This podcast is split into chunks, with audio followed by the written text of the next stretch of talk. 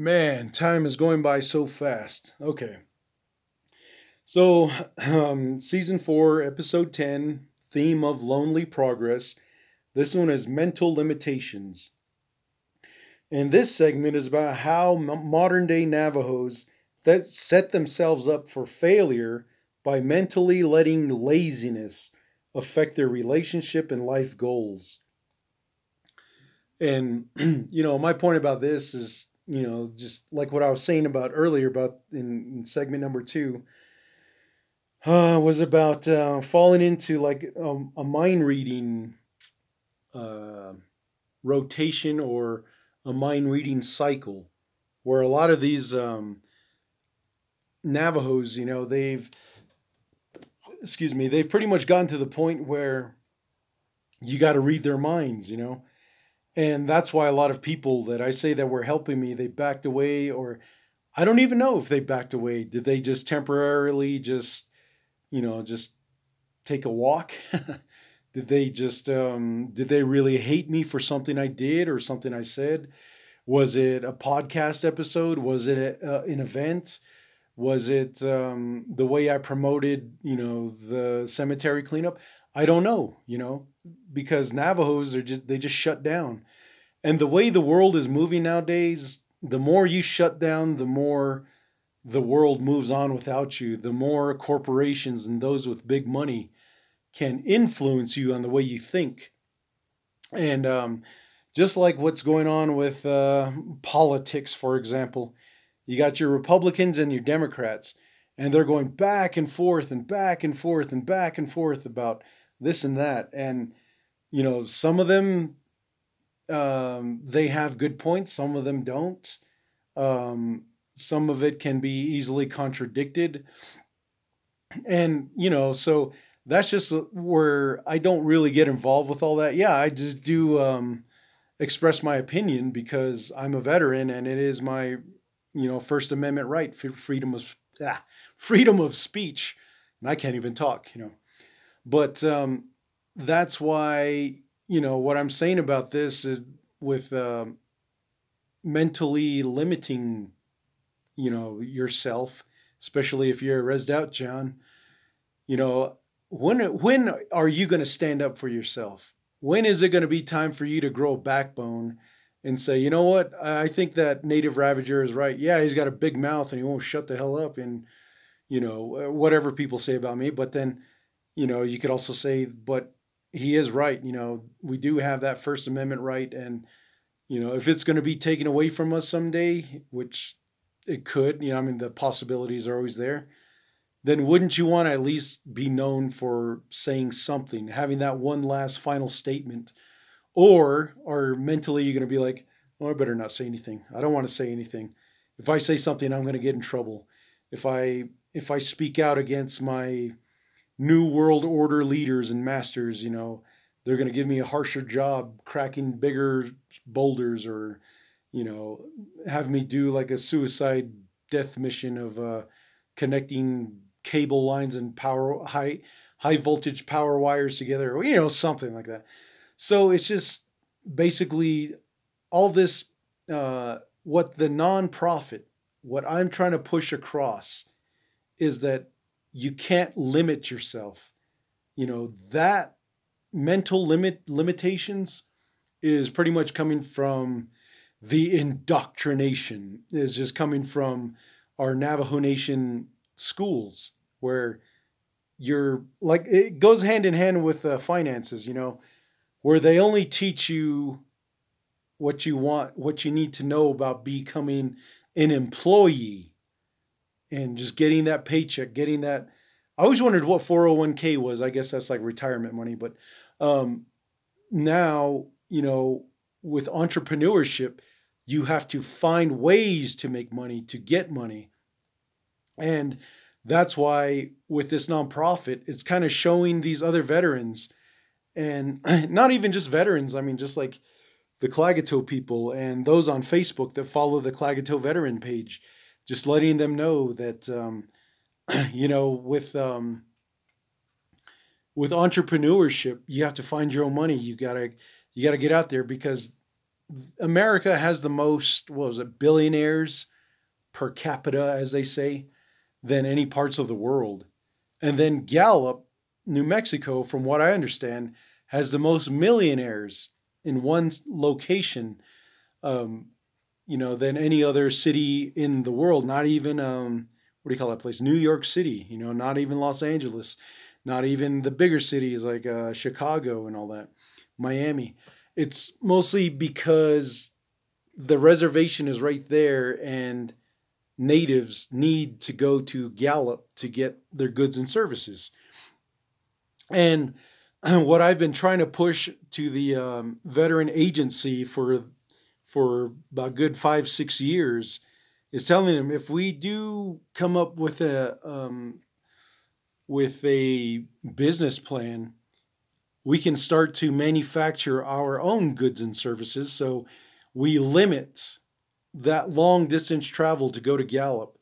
And depending on what part of the reservation you're on, it may limit you, excuse me, it may limit you your travel to go to like Albuquerque, Farmington, Cortez, Colorado, Salt Lake City, Utah, Phoenix, Arizona, you know, all these places that are border towns. And um, they're the ones that are making money off of us veterans. And us veterans are like, oh yeah, well, we're entitled to free money. And then when you get the money, it's like, oh, let's go in the border town and buy this and that. And then it's already all gone because, you know, you had to spend money on gas, you had to spend money on food because when you travel, you get hungry, man. That's just there's just no way about it, man.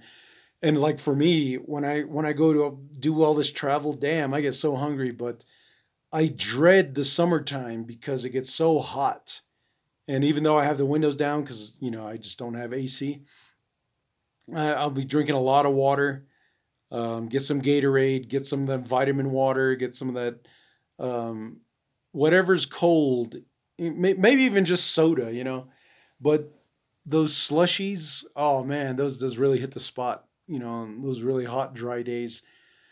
So, anyways, with that being said, the um, the limitations. Oh boy, the limitations of uh, the way these guys um, for the tribe, the way they've been, um, you know, the way it affects their relationship. That really goes into um, some of the things I want to say about relationships as far as Na- the Navajo Nation goes. I'm not going to be talking about uh, outside the res. I'm not going to be talking about the cities or the other races. That's their that's their own thing. You know, I'm not going to try to analyze all that. But looking at the way Navajo relationships are not working out, um, a lot of it is obviously has to do with open communication, you know, or communication actually, because the I don't know where this came from, but I, I was affected by this too, where I thought as a Navajo man, the female had to come up and show interest, then you go pursue them.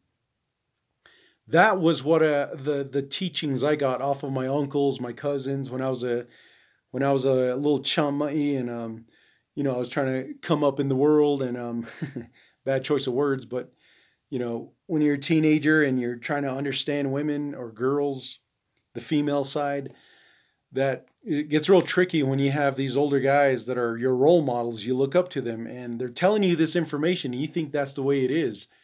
So as you grow older and you come to find out well how come that hot chick that you know i find so attractive is not coming up to me you know i know i you know i'm you know I, I know there's something about me that that lady is attracted to or that girl whatever.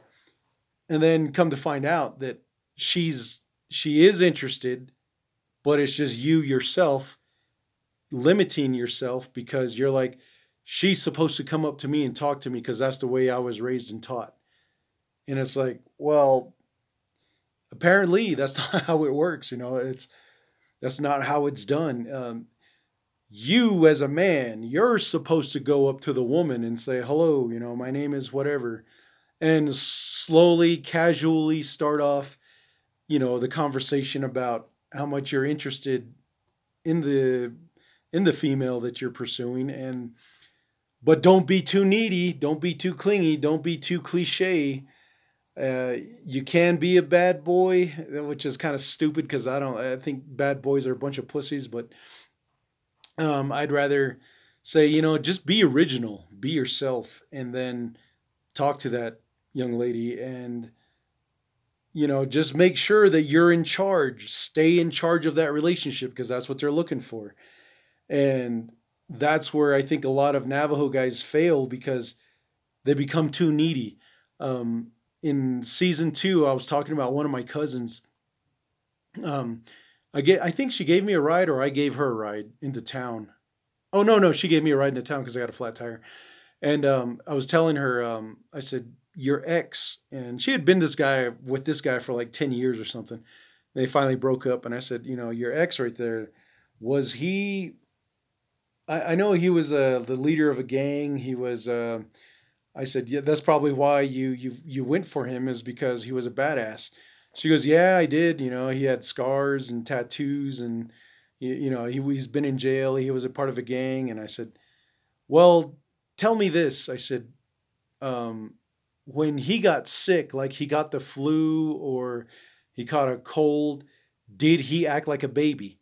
She goes, Yes. She's all, she goes, It was embarrassing. She goes, I said, Damn, really? Mr. Mr. Badass right there? He's um he's acts like a total baby when he gets sick. She goes, Yeah. And I said, Damn, man, that's too bad. I, and I told her, I said, I'm doing this podcast and I do this resed out relationship advice segment, and I'm going to use this. I think I did do that, but um, but anyways, yeah, that's pretty much what she told me was that um, yeah, she liked him because he was the bad boy, but once he got sick, that teeny weeny weeny little cold really kicked his ass, and he acted like a child and a baby, and he wanted like her to uh, nurture him, and and you know, to me, you know, I was talking to my sister about it, and she's it's like, yeah, that's totally unfair because as women goes, um, as far as women goes, just basically women, you know, I'm not trying to get all technical, but um, they want to be babied, you know, they want to be coddled, they want to, they want the attention if they get sick. But what happens is when they're when they are sick and their man's not, then he's like out there is oh well I'm gonna go go out with the guys and hang out and he takes off and um, you know goes to the clubs or whatever, meets up with other chicks, and no, that's not that's not like everybody. You know, obviously there are exceptions where some some guys they're just like, you know, they'll stick by their woman and they'll help them out, but you know, it is a lot of work to take care of a woman, man. I take care of my mom and Oh man, that lady's in constant shifting gears. She's hungry. She needs to go to the restroom. She wants to get out of the house. She wants to go back to the house. She wants to go shopping. She wants me to go shopping. She wants me to pick up this and that. How come I didn't get this? How come I didn't get that? Uh, and then, you know, I got to go back in the store and do that. Then she's like complaining about stuff that really doesn't have to do with her, like, um, you know, the U.S. government or the tribal government. And, she talks about other people's problems. Oh man, it's just constantly shifting. So it's a lot of work, but um, it's it's pretty good in training as far as um, learning how to um, you know help somebody. And then um, so going back to the so that's where that limitation part comes from. My brain was limited on what I thought I was supposed to bring to the table of you know the the dating table dating women, you know. But it's not like that, you know. That's what I finally discovered. But, but anyways, that's where um, that's how it affects these relationships because it goes back into that mind reading again. You know, the either the the female wants the male to read her mind, or you know, the male wants the female to read his mind, and um, that's just kind of like a another game where if you if you play that stupid game, you win a stupid prize. And whatever stupid prize that is, that's what you're going to get. So, um, also, uh, the expectations when you do mental limitations, you don't you don't expect much, man, and nobody really expects much from you. So, that's where that kind of really screws with um, the way people are trying to be trying to push for progress in business out here. And like I said, that's why this nonprofit, that's why it's here. Learn from it, you know, learn how to do a business because there's only so much you can do as far as um, depending on the tribal government. Now, it was great that they gave out those hardship checks, but the process to give those out, damn, man, it was just like not even worth getting. But, and then in the end, who still has their hardship check? I don't. You know, I don't even have like a penny left over that I could show that I actually got it. Um, so that's how, that's how it is, you know, just if you're not if you're just mentally limiting yourself to what's around you, you're just going to get the bare minimum. Yeah, you may be happy for a while. You got 1500 bucks from the tribal government. But the way price and cost has risen, the cost of living has risen, that $1500 is just like 5 bucks, you know. It's going to be gone within a matter of no time unless you know how to budget and unless you know how to, you know, do invest in a business or invest in gold and silver coins like I had been saying. So, excuse me. Um, so, anyways, uh, also, you know, with that, the you know the mind games uh, from um, just the mental limitation part, you know, just setting themselves up for failure and letting uh, laziness take effect. You know that ultimately costs their relationship, which may be the reason why it leads to domestic violence. So when I hear the word domestic violence, I think of my dad being lazy, but when he would get drunk and he would beat up my uh, my mom, it kind of showed that that laziness it it affected him because he was laying there all day watching TV. My mom was out at work; she was working as a a school um, teacher's aide, and she would get her paycheck and my dad would take it from her and he'd go off and drink with it. And, it, you know, when he'd come back, he'd be all like broke. And she's like, well, we need food. Then, because he was the way he was, he had to go out and find a job and work and bring back some food. And then, then he'd stop again. Then he'd quit. You know, he wouldn't, he'd just hang around and watch TV and get fat and all that. So, that right there is my motivation for not wanting to be like my father in in that regard. You know, I don't want to be chasing women around and I don't want to be hanging out at bars and clubs and trying to prove I'm a man because I can hang out with you know the nastiest crowd or the you know I could drink more alcohol than the next guy, you know. It, to me that wasn't how I wanted to prove I was I, I didn't even want to prove I was a man. I just wanted to prove that I existed, basically. So it wasn't so much that I was a man or not a man. It was just like, hey, I'm here, man. I exist. And um, and when you know things, when I came back here to Klagetoh and I found out that things were just the same for the next veteran, I was like, damn, how did we get ourselves into this shit? You know, and you know, that's where this podcast definitely would come in handy. So I'm really hoping that it does help out. I mean, if you don't see eye to eye with me on views of politics or religion, even though I don't really try to go into those uh, subjects too much, but if you hear what I said in the past about religion and um, politics and you don't agree with me, then that's fine. But hopefully, it'll get your brain thinking. It'll get you saying, well, I don't I don't agree with him because for these reasons, for this reason, for that reason. And I'm like, it's a free country, man. You can believe whatever you want, you know, you can you can voice whatever opinion, you know. I help support the Constitution of the United States, you know. So I'm like, if you want to say something and you want to say, uh, you know, fuck that uh, native ravager over there, he's a fucking idiot, you know. It's like, well, then you have the freedom of speech. You can say it, you know.